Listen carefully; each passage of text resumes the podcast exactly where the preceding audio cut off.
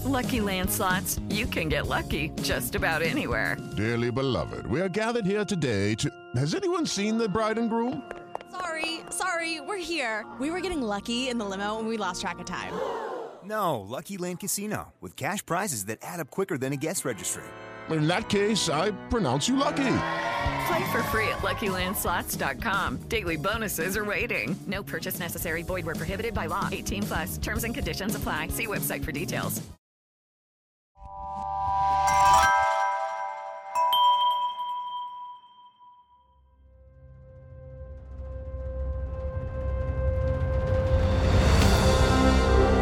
I'm Ken Harbaugh, host of Warriors in Their Own Words. In partnership with the Honor Project, we've brought this podcast back at a time when our nation needs these stories more than ever. Warriors in Their Own Words is our attempt to present an unvarnished, unsanitized truth of what we have asked of those who defend this nation. Thank you for listening, and by doing so, honoring those who have served. Today, we'll hear from Major General Frederick Boots Blesse. Blesse served two tours as a fighter pilot during the Korean War, flying the P 51, the F 80, and the F 86. When he returned to the United States in October of 1952, he was America's leading jet ace and was credited with shooting down nine MiG 15s and one LA 9. In this episode, the first of a three part series, Blesse describes Allied and enemy aircraft, his second tour in Korea, a couple of intense dogfights, and becoming an ace. Okay, my name is Frederick C. Blesse, uh, Major General, USAF retired. A lot of times I see Frederick C. and then parentheses Boots after it.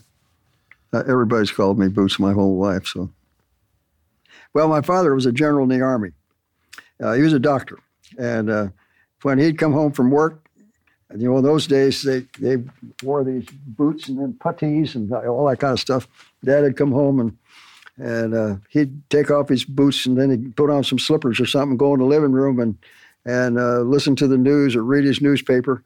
And as soon as he got settled in there, I'd go back in the closet and uh, my that my sisters tell me this. I don't really remember this, but go back in the closet and get into his shoes, and I'd come clumping out like that. And at first, my mom and, uh, and or my daughter, my uh, sisters, one of them would say, "Here come the boots again," and that they went through that for quite a while. And pretty soon was "Here comes boots again," and the next thing I knew, I had that as a as a moniker. And I don't know why such a thing would stick to you. I had a perfectly good name, Fred, like my father, and everybody knew him as Fred. But uh, all through my life, I've I've never been called anything else. If somebody calls on the telephone and says they'd like to speak to Frederick, Betty Betty says, "Here it is. It's somebody that doesn't know you." my first impressions uh, of an F-86 were derived from my checkout uh, that I got at the uh, North American plant down in uh, Los Angeles, here in Los Angeles. Uh, I had flown the F 86 uh, a few times. We were receiving, we were transferring our F 80s out and getting F 86s in. This was in this early spring, February to June of 1950. And about a half a dozen of us, I was an engineering officer, and the engineering officers in the different squadrons were tasked to fly to California, commercial, and then you pick up an F 86 and fly it back. And then a week later, they give you another one. And um, I had a good checkout at, in my own outfit, but it was it was not like when, when I got down to uh, I got down to the North American plant. Boy, they didn't want to lose an airplane, and they were thorough. I mean, they they went through everything with you. Uh, it was a marvelous airplane to fly. It, it, you could make all kinds of mistakes in it and still come out on top, you know. But it had a great pressurization system. You never had to be cold or hot or anything like that. Unlike the MiG, by the way, uh, one of the things in the MiG that uh, it could fly higher than we did. But if you could get underneath him and scare the guy into rolling over, and then you chase him down, uh, while he's going down from 40,000 feet or 42,000 feet down to, say, 20,000 feet, this whole canopy and everything else ices up. He can't see anything. So uh, if, if, you could get him going down that way, you had a pretty good chance of, uh, and stick with him. If he didn't get in the clouds and get away from him or something like that, you could probably get him. And uh, they had a lot of troubles with uh, other parts of their airplanes that we didn't have. The, the F-86 was a a very well engineered airplane that was uh, uh, pilot oriented. It, I don't know. It was just uh, uh I flew P-51s and I flew them all from P-40s out to the F-15, and I never flew an airplane that I felt quite like I did in the F-86. The MiG was a formidable opponent because it would do a lot of things that you couldn't do. The main thing you had to be careful of was not fighting his fight.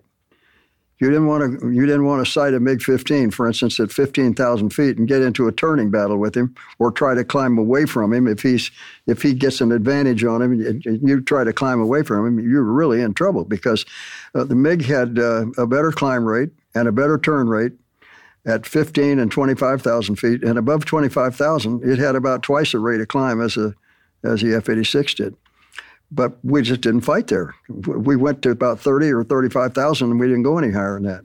And if we got MiGs up there, the first thing we want to do is get them down to an altitude where, where we could maneuver better with them. Uh, the MiG had that uh, pressurization problem. Uh, it had a good armament system. It had uh, two 23 millimeters and a 37 millimeter cannon.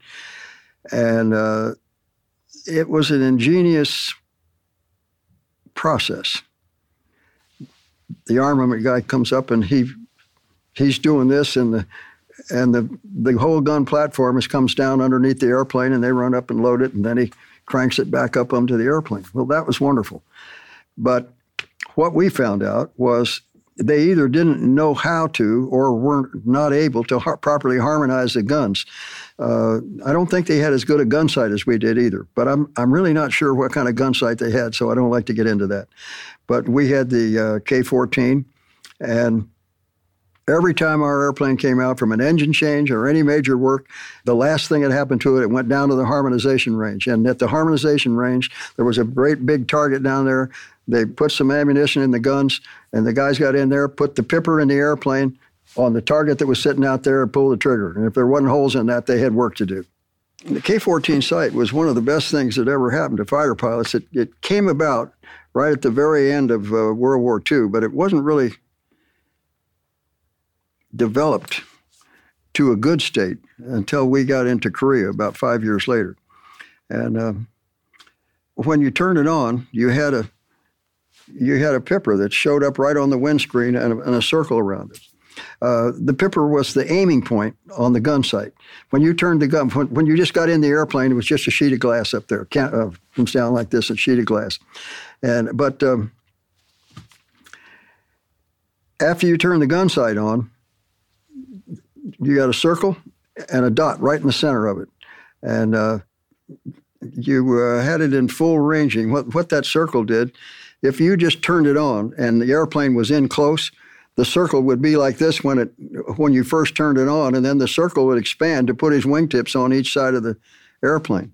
When you did that, you knew that the sight was computing, and wherever he went, if he started to turn, if you put the pipper on him and kept it on him, you were going to hit him because the pipper really was telling you to shoot way out here in front of him, but in the proper place, you see.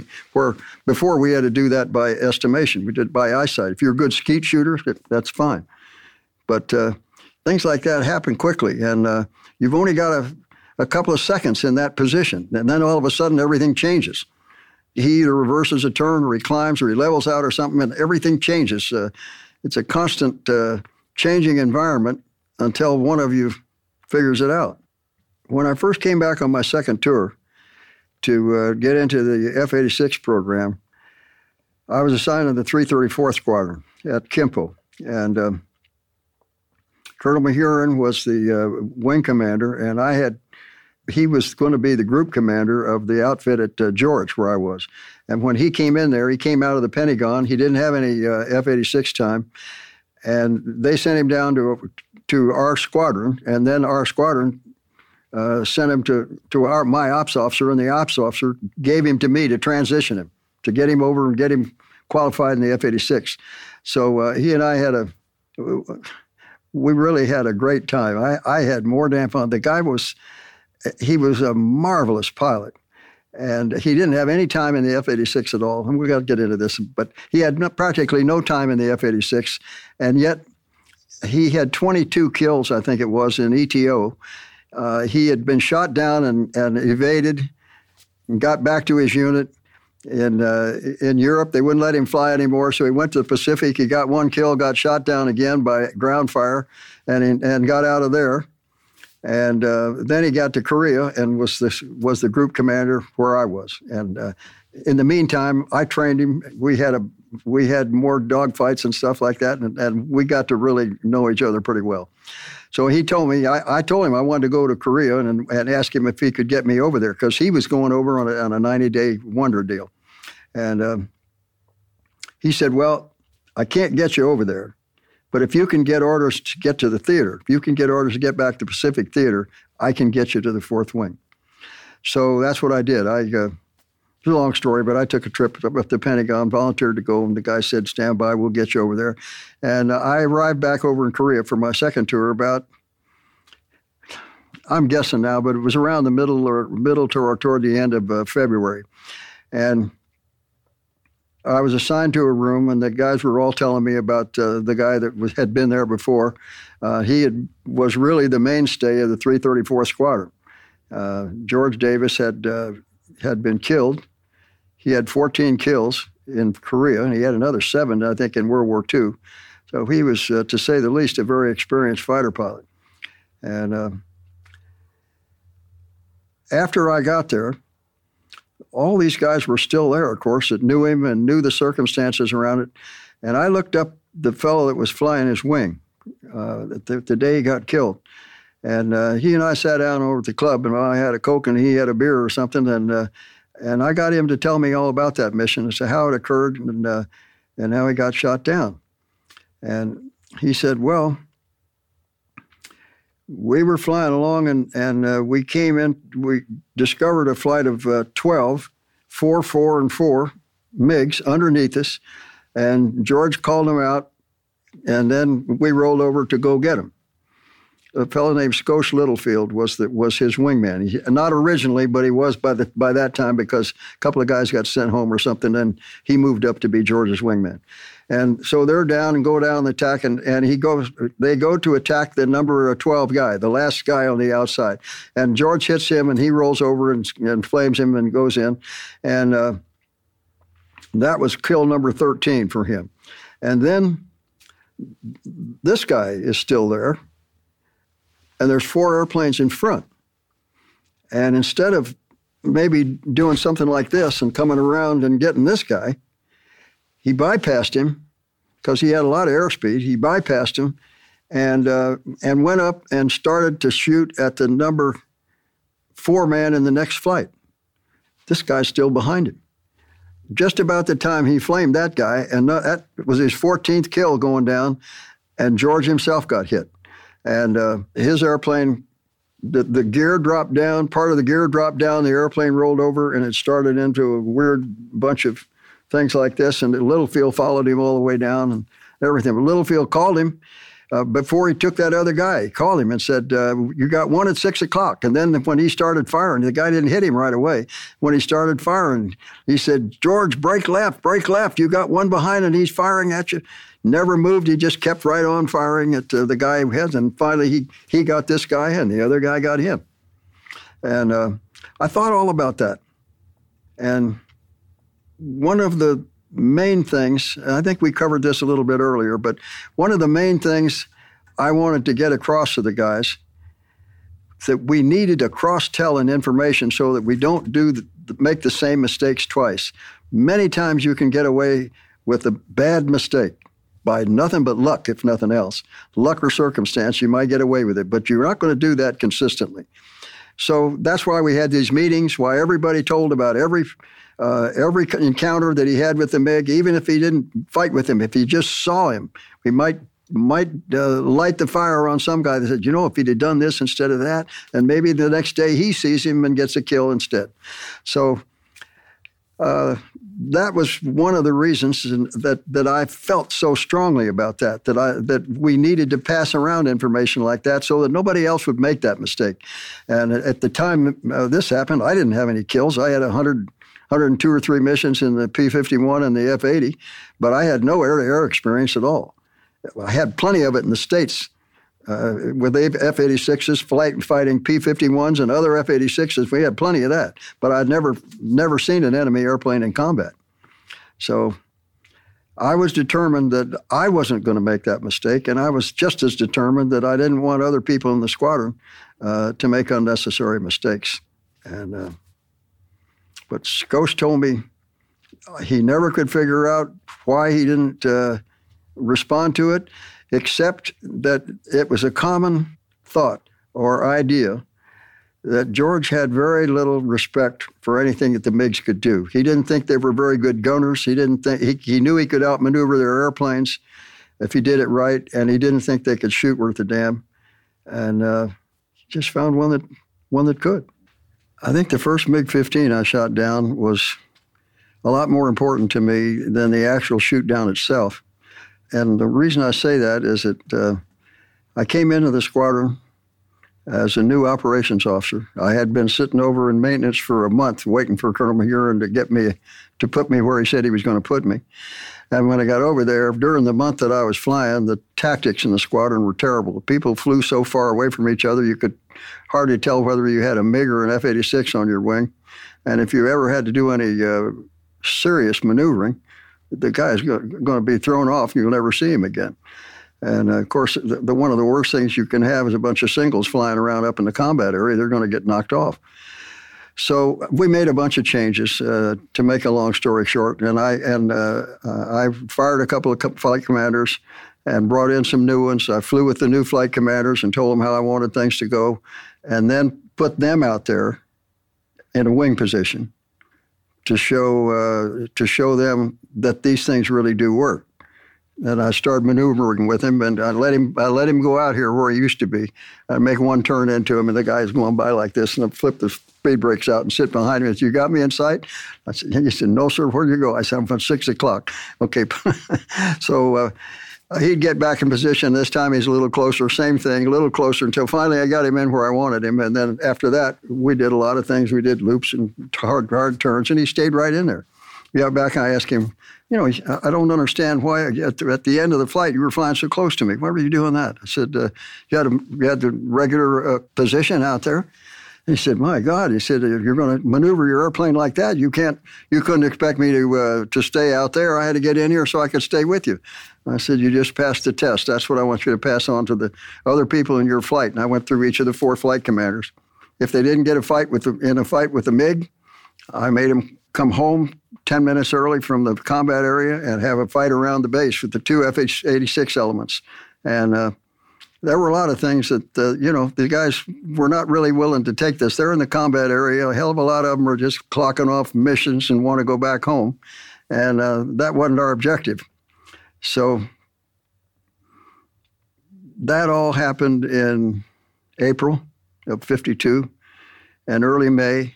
And uh, it was a little difficult uh, for me because I knew these things would work, but I didn't have any kills myself. And uh, that's what gives you people confidence in you and that you've done it, you can do it, and this is the benefit of your experience. I didn't. I hadn't. I had all. I had a ground air to ground mission and P-51s and uh, P-80s under my belt, but that didn't help you. So when, when we when we sighted the MiGs, this was on the 25th of May, as I recall, of 1952. I had a wingman with me, and uh, we were skirting around down the uh, southern part of uh, MiG Alley, and I looked up high, and there were two MiGs in a high turn like that and we were we were way down in here, and I started uh, cutting them off to the inside and try to climb and still keep my position well to their rear. And for quite a while, they didn't see me, like a minute or two, and that allowed me to improve my position. And then suddenly, and it was rather suddenly, I saw the nose of the lead airplane come around, and it was obvious to me that he saw me. And uh, he saw me and I saw him, and I knew one of us wasn't going home, and uh, made the hair kind of stand up a little bit on the back of my neck. and I always had that every time I, uh, from the very beginning until I got out out of the Korea there uh, with the 86s. That always happened to me. The hair would try to stand up on the back of my head the minute I had uh, had an enemy airplane in sight and the fight started. But uh, it was a game in a way. And it was a, the world's most dangerous game, but it was uh, to this day the greatest thrill I think that I've ever had in my life. It's when that guy turns into you and he sees you and you know he, you know he sees you and you see him. One of you're not going back. Anyway, we kept to the inside and finally he saw me and, and he started a big wide turn and then started down on me. Started down with the, he and his wingman. And when he started down, I pulled up so that we would go by almost uh, not head on, but at least in comparable position. But I knew he had a hell of a lot more speed than I did. So I've, I thought, if he goes by me, I'm going to turn immediately. And if he tries to turn immediately, I'm going to have him because he, he's going to be in a big wide turn or else he's going to uh, snap the wings off his airplane. So that's exactly what happened. He he went by me going down, and I went by him going up. My speed's slowing down, his speed's increasing. I made a turn. He tried to turn around on this way, and uh, then when I was almost three quarters of the way around the turn, he took a look and saw that I was, obviously going to get him, and he did the worst thing he could possibly do. He reversed his turn. When he did that, I flopped over to the inside, closed in on him, and and shot him down the minute he started over and came down, the wingman got lost. He, he, was he was just like the wingman we had in my squadron when I first got there. He was flying in the wrong position. There was no way he could have stayed with that guy when he was trying to maneuver with me. And uh, my wingman, on the other hand, was right there. When I fired the guns, I looked around, and he's all the time, every 10 seconds, he's calling me, You're, re- you're clear, red lead, you're clear, red lead. So the importance of that kill was that it gave me some credibility for the uh, tactics and the things that I was trying to instill in the other people in the squadron. And we came back, I established a, uh, a method of debriefing. Everybody that saw, didn't have to fight with him. If he even saw an enemy airplane, he had to come back. We call a meeting, the whole squadron be there. And he'd say, okay, here's where we were. We were at 28,000, feet, you know, that sort of thing. And we admitted our own errors many times. I stood up in front of him and said, I really screwed that up. I, I, should have had that guy, but I got worried about my own wingman at the wrong time. I took a look, and during that time, this guy, or something, you know, just said, I really screwed it up. But I wanted to do that. I wanted to tell them that I made mistakes because then they're less apt to, uh, or more apt to stand up and say what really happened and uh, and not be afraid to incriminate themselves in front of the rest of the squadron. But I wanted we wanted to know how are the mistakes being made? Why are we making them? Let's don't make the same mistake twice. That's what hurts is going up and making the same mistake every day. And a wingman loses his uh, leader, he's off flying status for a week. He's off for a week. Not flying status, off combat for a week. And we put some other guy with him, and he'd get every day he'd get a flight around uh, around the base. He'd get a sortie, and uh, the guy would continue training, continue his his work about how he's supposed to be doing this, and and still do it. So it was a confirmation of the ideas and other things that I was trying to instill in the squadron, and I was delighted over that over that first kill. I had a boom demonstration team before before they used to court martial people for for booming and breaking windows it was a, uh, a rather strange phenomenon in the States at that time. It was about 19, I don't know, 48 or 49, and I was in an 86 outfit at Nellis, and I had a 16 ship boom demonstration team, and we'd go to the Cleveland Air Races and all these other places, and I'd bring them across at about 40,000 feet. Everybody was, and I'd come over, and then the next guy'd come over, and then the next guy, and we'd come down going as fast as we can, go through the speed of sound, and and bust a bunch of windows. Everybody thought, oh, God, this is really boom, boom, you know. and later on, we used to get court-martialed for doing it because nobody wanted to clean up the results. By the way, the reason I told you that was we needed to have a certain distance between the airplanes as they went in. You didn't want them 100 feet from each other. And uh, so we brought them in like that and we lined them up before they before they were uh, due to come in, we lined them up with the radar sight. Everybody had the radar sight on at a particular range, and when you got that guy, then you knew you were in the right position. The first thing that happened that surprised me when I got into combat in the F-86 was that I thought I was going to go up there and, and get into these big dogfights that uh, you keep reading about back in the States. And I thought every day you went up there, you mixed it up with the MiGs. If you were lucky, you got one. And if you were too unlucky, you didn't come back. Uh, it wasn't like that at all.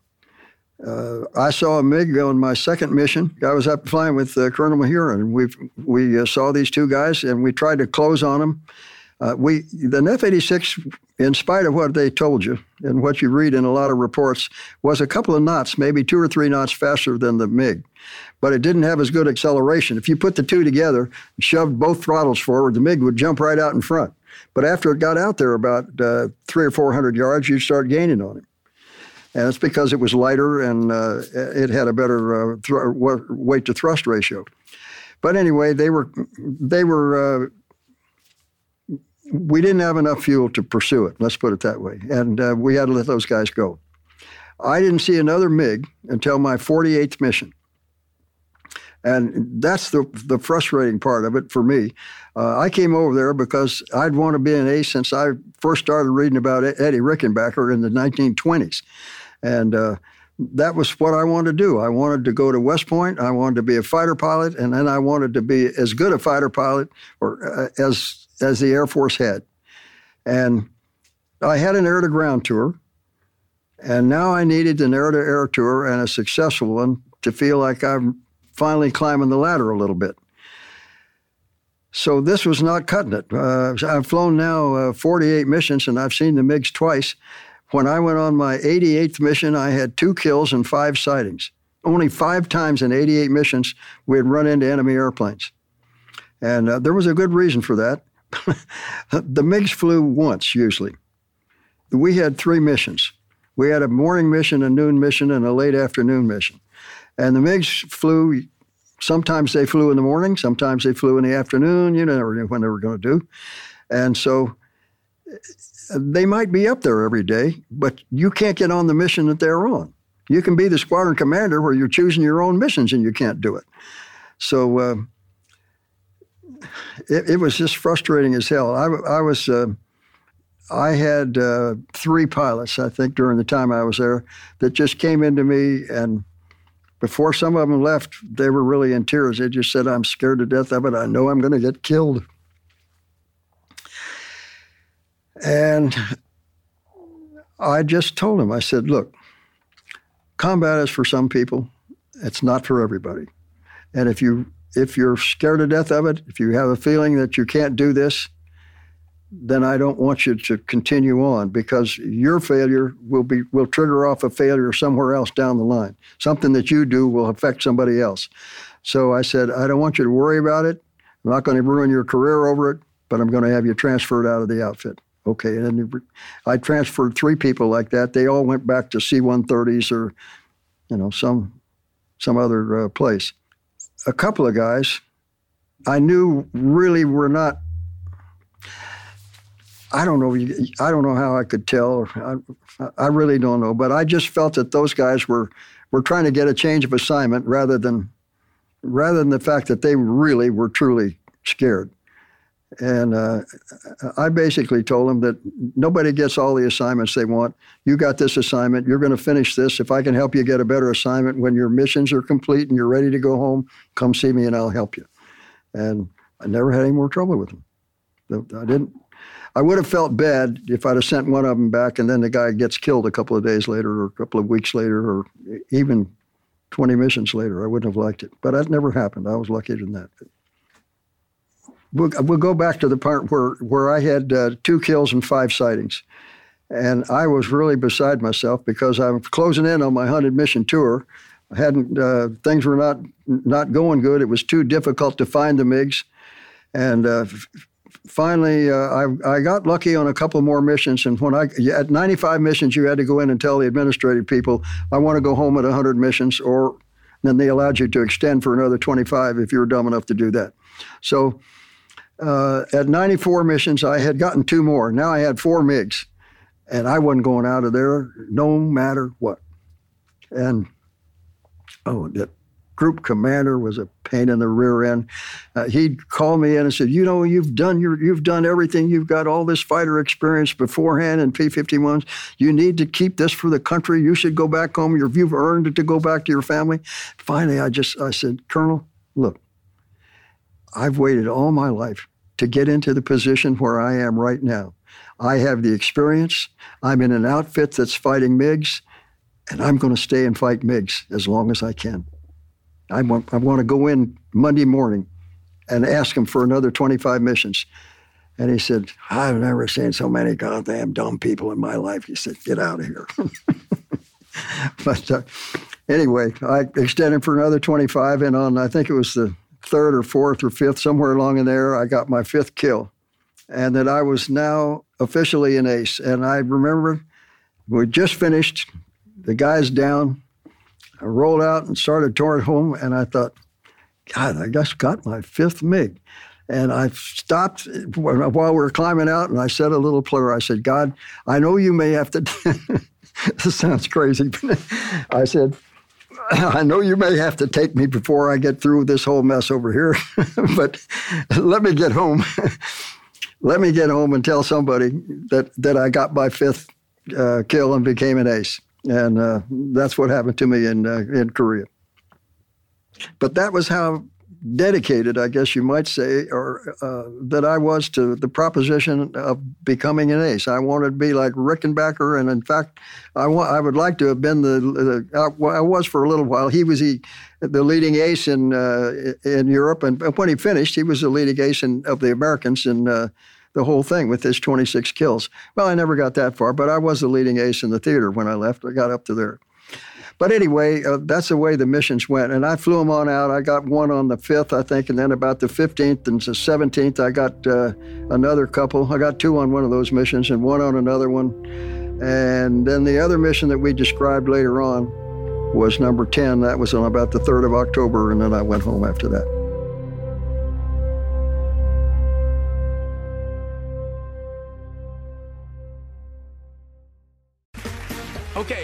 Two. Name something that's not boring. A laundry? Ooh, a book club.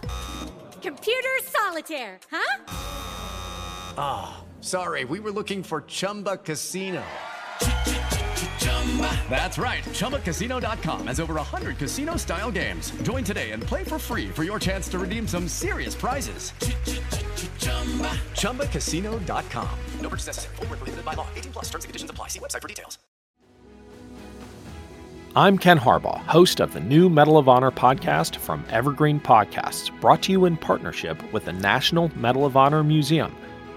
In each three minute episode, we'll learn about a different service member who distinguished him or herself through an act of valor. We'll include stories from the Civil War to Iraq and Afghanistan, and from all branches of the military. We'll talk about service members who were overlooked for the medal at first due to their race or religion, and about those who were celebrated at the time.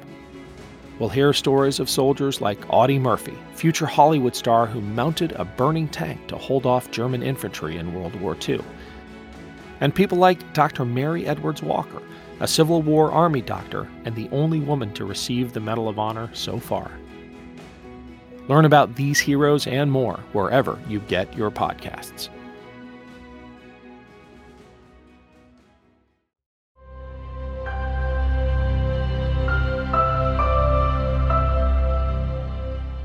Mig Alley was an area to the west of the Yalu River that began down around Antung, which was at the mouth of the river, and Sinuiju. Sinuiju was on one side and uh, Sinanju on the other.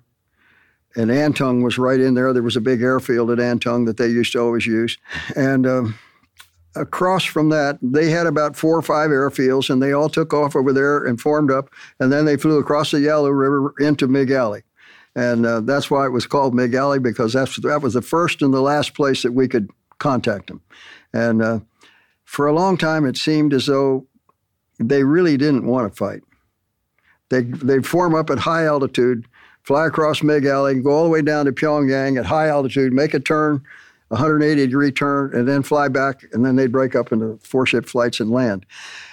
But they got over that eventually. Uh, I know that uh, See, there were different nationalities of guys that were flying those airplanes. When I flew there from uh, February or the beginning of March of 1952 until October 52, we flew against Russians entirely.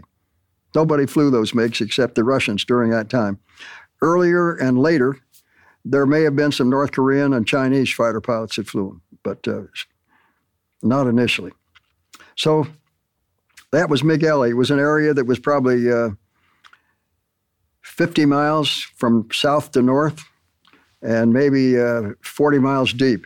It looked like a great big D that started at the Yalu River and went west. My last mission in Korea was not pleasant, not unpleasant. There were very there were good things and bad things about it.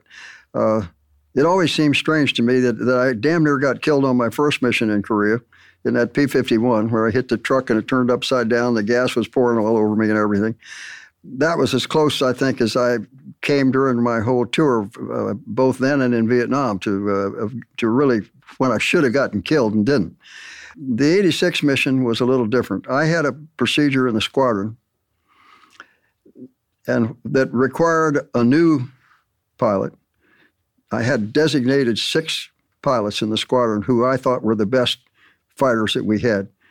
And uh, those six guys were designated to be the flight leader of this guy. He's a brand new guy. He comes in on Monday. He, he gets a little transition around the base, and then he's assigned to a flight, and they take him on a mission. And one of those six guys had to take him on the first five missions he had. Now, there was a reason for that. What I found out when I got there was that uh, there were, I almost hate to say this, but there were a lot of guys that really didn't want to fight.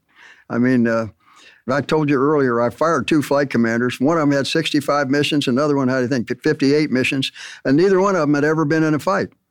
Now, it was difficult. Uh, there, that's a whole another whole story about how difficult it was to find the MiGs and to be on the right mission. But still, in 65 missions, I I just called the guys in. They weren't particularly good pilots, and uh, when I when I took them out to fly with them, it was just obvious to me that these guys just didn't get it. And uh, well, anyway, uh, we had these guys go on the mission on the first five missions with uh, uh, with one of these specific pilots because I knew that they were going to take him up, they were going to get him in a fight, and uh, if there were MIGs there, they would see how they went towards the MIGs. They didn't go home when the MIGs were on the when the MIGs were on the east. They didn't make a turn to the right, you know that kind of stuff. So I had this guy. That this I had a fellow who was on his second mission, and uh, he was not my wingman. He was actually the wingman of the number four man of the number three man I mean. He was the number four man in the flight. But the element leader had some problems with his fuel system. I think he had a tank that wouldn't feed. And you don't send a guy home by himself. He's liable to get wired on the way home. So I wanted number four to get this mission in. So I sent my wingman with the number three man and told them both to go home. And then number four, you close it up and fly with me. So now I had the new guy. And uh, we went up. I was hoping we could uh, uh, find a couple of MiGs or something, get him in a little scrap or something, give him some kind of experience. And uh, there wasn't anything going on. Mig Alley was dead that afternoon. Nothing, nothing happening. And finally, I decided to take him across into Manchuria and show him a couple of those airfields over there, and see, uh, give him some experience at that, and tell him how to avoid the radar when he comes back over. And eventually, we got down to the point where we had about, we were up in uh, around Fenchen or north of Antung, well into Manchuria. And we were down to about 14 or 1,500 pounds of fuel and said, okay, it's time to go home. So uh, we turned back and, and I had him out in a wide position like this, and he, he kept falling back. We were uh, we were still well north of uh, in North Korea, and I see four MiGs above me about uh, eight or 10,000 feet. And they're making a big sweep around toward them. So I watched them to see what they were doing. In the meantime, we're, we're going on. And they came on around and leveled out at our, on our line. And uh, saw their elements spread out. And I thought maybe these guys have read chapter two. That looks like a pretty good flight. So I wanted to get out over the water as soon as I could. There's just the two of us. He's out in here, and there's just the two of us. I didn't want him to get into a defensive fight, nor did I want to get in one with 1,500 pounds. So I started easing over. We were about 35,000. They were probably around 42, 43,000. And they were coming down, and so I, I started uh, uh, losing a little altitude to increase our airspeed as well. And the MiG leader, I'm sure, anticipated the fact that we were going to get to the water before he got to us. And they didn't fly over the water. As soon as, as soon as we crossed the coastline, MiGs turned away. And there was a reason for that. If they, if they got shot down over the water, our people picked them up and they were prisoners. They got shot down over land, their people picked them up and they're on another mission tomorrow morning. So I think the MiG leader realized that, and he started firing his 37 millimeter cannon. Now they had they had three very good weapons on the MiG. They had a 37 millimeter cannon and two 23 millimeters, and the 23s were okay. They were just like our 50 calibers, uh, stronger, bigger weapon, but you couldn't see when they fired at you. You couldn't see it coming or going. They, all you knew was you'd just been hit. The 37 was entirely different. It was like uh, you used to see it at the uh, Fourth of July shows when you were a kid. You watch watch the uh, Roman candle. Did you ever see the Roman candle? And The guy fires it, and you see it. It comes, looks like a ball. It looks like a little ball of fire. You can see it coming and watch it, and it goes right on by. Do you see it coming both ways, and that's the way the ammunition was in that uh, 37 millimeter gun. So he knew he wasn't going to hit anybody, but he thought maybe he could scare my wingman, and he and the wingman was out over here.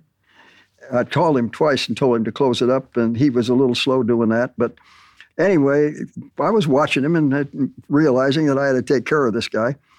And the MiG leader started firing, and the stuff was his airplane was out like this, and the stuff was all dropping down maybe a thousand feet behind him, eight hundred thousand feet. I knew that he wasn't going to he wasn't going to close the distance because of what I had done and because of the speeds we were going and what he was doing. But he didn't know that.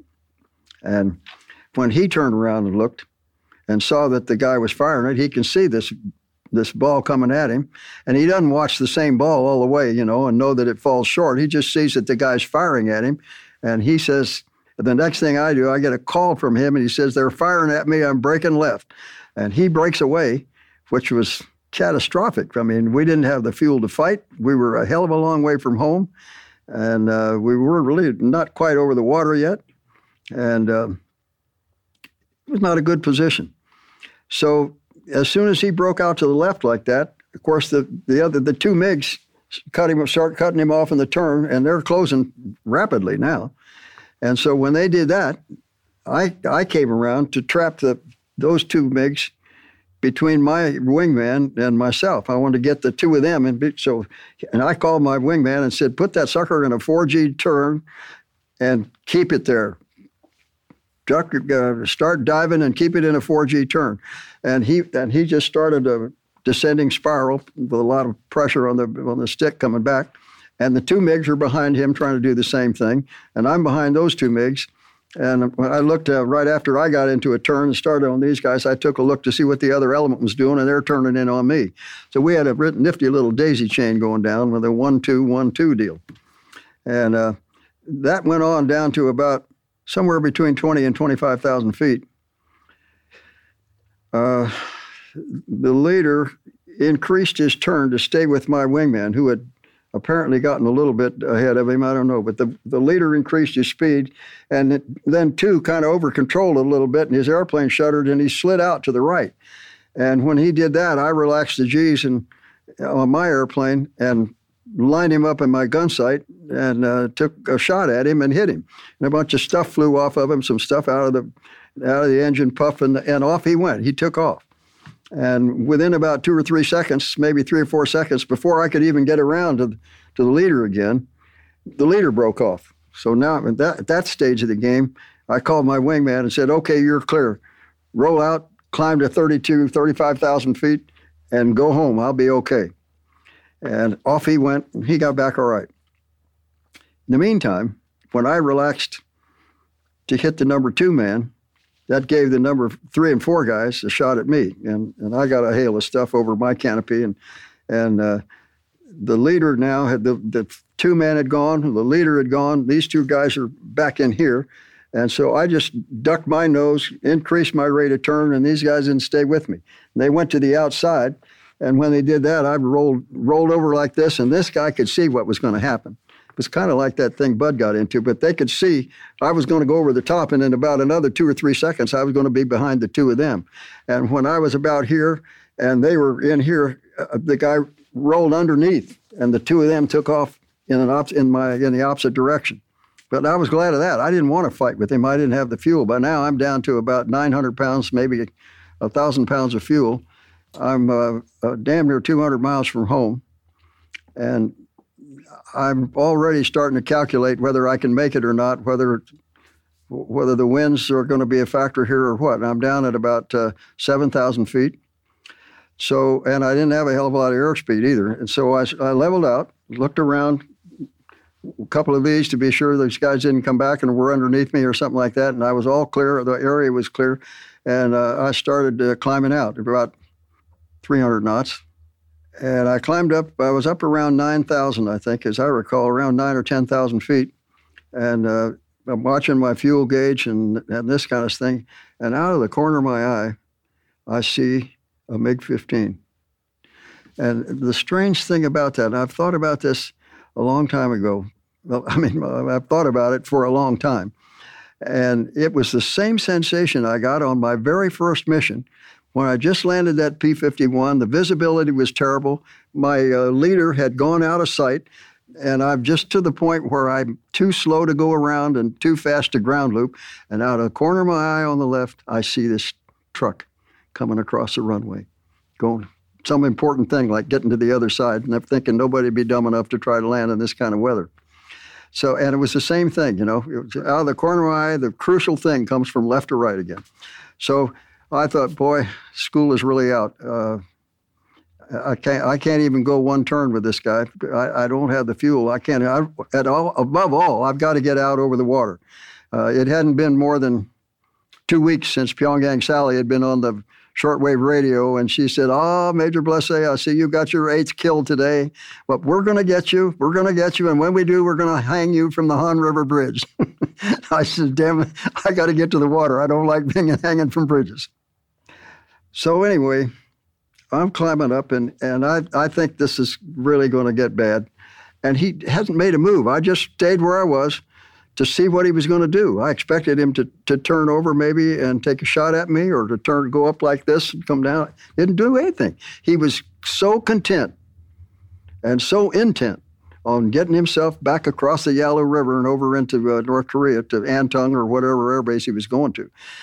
While I'm down in here, he flies across from 12 o'clock, 11 to 12, and on down, flies right across there. And uh, I can't believe this. You know, I'm thinking, why does this happen to me when I go on mission after mission after mission and I got all kinds of fuel and I can't find them? And here I am when I don't barely have enough fuel to, to get to the water, and here's somebody to fight with. And I watch him go across, and he got about halfway over here, and it became obvious to me he didn't see me. And I looked at the fuel gauge, I looked at the altimeter, I calculated what altitude I thought I had to get to to get home, and I said, "Oh, what the hell? Why not?" And I, I whipped it over into a turn, pulled up like this, got in close to him because he's letting down, not too fast, maybe 300 knots, but not much different than I was, and uh, it came up underneath me. I don't think the poor guy ever saw me. I came up underneath him from this side up like this, and uh, and shot him down. Big explosion. Guy punches out. I don't think the thing took me. It took me about not more than 150 pounds or, or 200 pounds of fuel to go from where I was down here to go over and shoot him down and then get back on course in about 25 seconds. So he's gone, and uh, I'm still thinking I can at least reach the water. I got three alternatives right now. I would like to get all the way home. If that doesn't happen, if I if the winds are wrong, I don't have enough fuel. At least I can get to Pengyang Do. There was an island out there where we had a radar site, Pengyang Do, and it had about uh, it had about five thousand foot of very good, straight, hard, sandy beach. The only problem with it was it had about a fifty foot cliff on each end of the of the little thing that looked to me like would be a landing strip. And 5,000 feet is kind of short uh, for an F 86. But if you're looking at uh, bailing out into the third most shark infested bay in the world, or maybe taking a crack at that uh, 5,000 foot runway, it doesn't look too bad. You come in a little slower and you try to do it a little bit better and land a little closer to the, to the cliff and uh, see if you can do it. So that was my uh, that was my second alternative. The third alternative was uh, to bail out, just to punch out of the thing if I didn't if I couldn't get home. It was obvious to me very quickly. I knew right after I shot this guy down and started climbing again, I knew I was never going to be able to fly the airplane home. I was down to about six or seven hundred pounds then, and in order to get home, I would have had to get to thirty-five thousand feet and have three hundred pounds left. And then I knew, and I had done this before. I knew I could shut the engine off and glide at 180 knots and glide the other. Uh, it's about 125 miles from from uh, Pyongyang into uh, to our base here at Kimpo. I knew I could do that, and then get down, restart the engine at 2,000 feet, and make a circle and use the 300 pounds that you got left to be sure you didn't end up short of the runway or something. That was a good procedure. We had used it on occasion, but you, the key to it was getting to 35,000 when you when you went over Pyongyang, and I couldn't do that. So I called Dumbo. We had Dumbo on alert, SA-16 Grumman flying boat, and he was always on scene. And I call, uh, got over on his channel, called him, said, "Here's a situation. I'm I'm heading for Chodo. I don't know if I'm going to make it or not. Wherever you are, head for Chodo." He said, "Raj," and he started on up. And I kept on going, and uh, when I got to about 17,000 feet, I was down to 300 pounds. So I shut it down and made a turn. I, I gave it up right there. I made a turn to the right and started over toward uh, Pengyang-do. And I was gliding, gliding 180 knots, and uh, well, that coastline was beginning to look flatter and flatter and further and further away. And uh, so I thought, well, this is it. I got. I there's no sense in, in, going in with 300 pounds of fuel left in the airplane. And I fired it up and and uh, and climbed up to about 11,000 before it uh, before it quit. And then I ro- nosed it over, picked up 180 knots again, and uh, and kept going. I got over the uh, coastline. Oh, I got took a tremendous amount of fire. I crossed the main supply route. It was about uh, 30 miles short of the of the beach, and uh, I got a lot of anti-aircraft fire. But I couldn't. Usually, you would jink, do this sort of thing to keep them from hitting you. But I just I got down behind the damn thing as, as far behind as I could in the cockpit and just kept it on, just kept flying it on instruments and watching where I was going. And I finally crossed the, uh, I had contact with the Dumbo and I crossed the, the uh, coastline about 3,000 feet. And I got down to 2,000 feet so quickly that when I looked around, it still looked like I was just barely over the water. And uh, so I called the Dumbo and said, uh, I'm going to have to punch out. Have you got me in sight? And he said, Raj, we got you. I said, okay, watch my airplane. There's no way to know where that's going. Raj, we got you. and uh, so right about that time, I said, okay, if you're all set, I'm punching out. And right, right then, one, something happened to me that was one of the nicest things, something I'll never forget. Uh, one of the nicest things that ever happened to me in the Air Force. Something good about everything, and this was probably the only thing I could think about this mission that was good. But uh, I just I was messing with straps and stuff like that, and making sure I, I was all in good shape. And uh, there was a radio in uh, in ops, and uh, it was a, a, group ops. And whenever whenever uh, there were guys in the combat area, the people, if your squadron was one of the ones that was in the combat area, the guys who were not flying on that mission would usually end up in ops, listening to what happened to see if they got. Uh, see who was in contact with the MiGs and who's doing this and who's doing that. You know, just get a feel for the mission. And uh, my squadron, uh, we were the only ones up there by this time. Uh, so there were a bunch of my people, the people in my squadron that were up there in the ops and just about ready to, to punch out. And I hear this voice says, uh, I think the first one said, uh, take it easy, good luck. We'll keep a place open for you at supper. And the next guy grabbed the mic and says, You little bugger, you owe me five bucks. Get your butt back here. And the next guy says, Good luck, buddy. it was, it was, uh, it was just a series of calls uh, to guys just saying, good luck, nothing else, and whatever they could think about at the moment. And uh, it still kind of chokes me up thinking about it. It was a very, very uh, emotional moment for me. And I can I remember after the last guy stopped, I sat there for a full eight or ten seconds, and I thought, God, what a wonderful, wonderful bunch of guys! and out I went. But uh, I'd already undone my safety belt because I had read in some of the uh, uh, intelligence manuals that if you're down close to the ground, you can get hung up in the seat. It takes too long for the for the automatic mechanism to release the seat and then get the, the parachute to drag the seat away from me and all that. So I just undid my safety belt before I went out. The minute I got in the slipstream, uh, the, the uh, air pressure pulled the pulled the seat away from me, opened my parachute, and uh, took care of everything. I got out maybe uh, about 1,500 feet, something like that. And uh, I was up a lot, lot higher than I was when I bailed out of that P 47 because I had time to reach down and, and uh, make sure I had that the dinghy was all set and all that kind of stuff and got, in the water, undid that thing, unzipped it, and laid it out in the water, and it all worked. I lost a lot of maps and some other things that uh, I had in the pockets when I hit the water. Uh, I lost my helmet. And uh, so I unzipped the thing, laid the dinghy out in the water, pulled the right strings, and inflated into a nice little boat.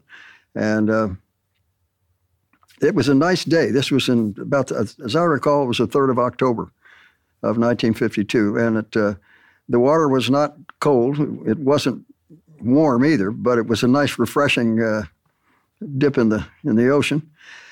I swam over and picked up my maps, I got my helmet, threw those into the dinghy, and then climbed up over the side and got in the dinghy myself. And about that time, the PBY had landed, and he taxied over uh, fairly close to me.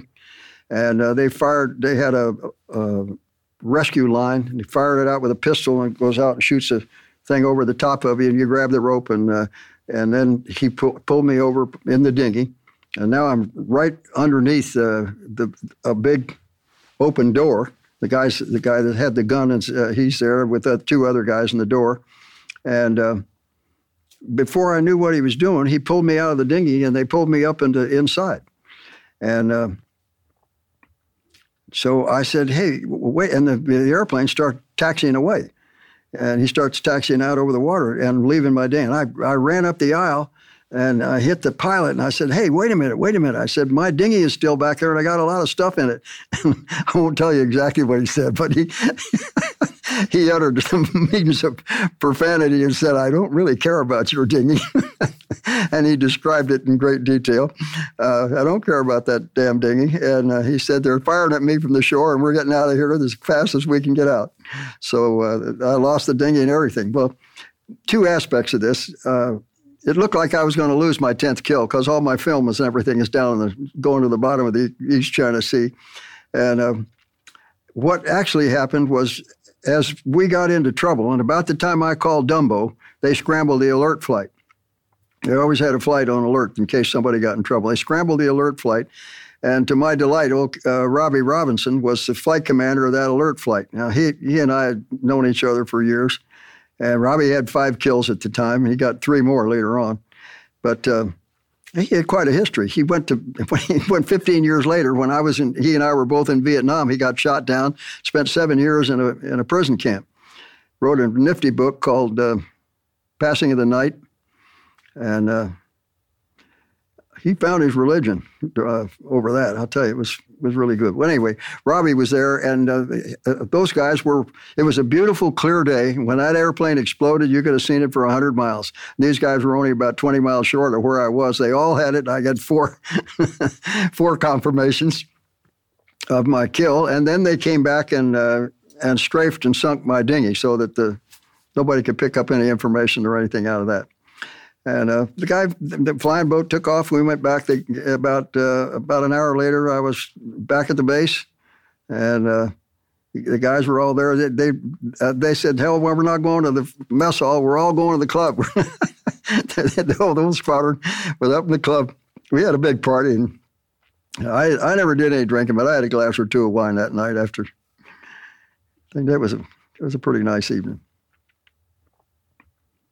we had tactics manuals we, and other things like that. And my expression was uh, an inexperienced fighter pilot never got to chapter two in the book, and he always was doing dumb things. And so I think it was Brown was with me. Uh, we, we jumped a flight of 12, just the same way Davis did, the same damn thing. In fact, I thought about it when it happened. But we jumped these guys, and, uh, and I told him, I told Brown when we rolled in on him, I said, uh, I think it, I was red lead. That's something I said. Red two, uh, we're going to jump these. We're going to jump this last flight, and if they pull up to the right and stay there, the guy, I, we'll know they read chapter two and we're getting out of here. We aren't going to be here very long because th- there's two here and two here. And when you come in, if these guys see you coming, they pull off like this. And if they don't want to fight, they just keep right on turning and go home, which is what they did. But what I was afraid of was that they'd come up like this and gain some altitude, reverse their turn, and parallel the other two down here. Now, if I now if I continue on in, these guys have come in and got a shot at us. So that, that's a guy who's read chapter two. when I went home, then I had 10 kills. I was a leading ace in the theater, and uh, until somebody else broke my record about they. The records, my record was okay until around about March of the next year. It was good for about five or six months. But then they got in the F 86F, which had two 20 millimeter cannons in it instead of the six guns, six 50 calibers.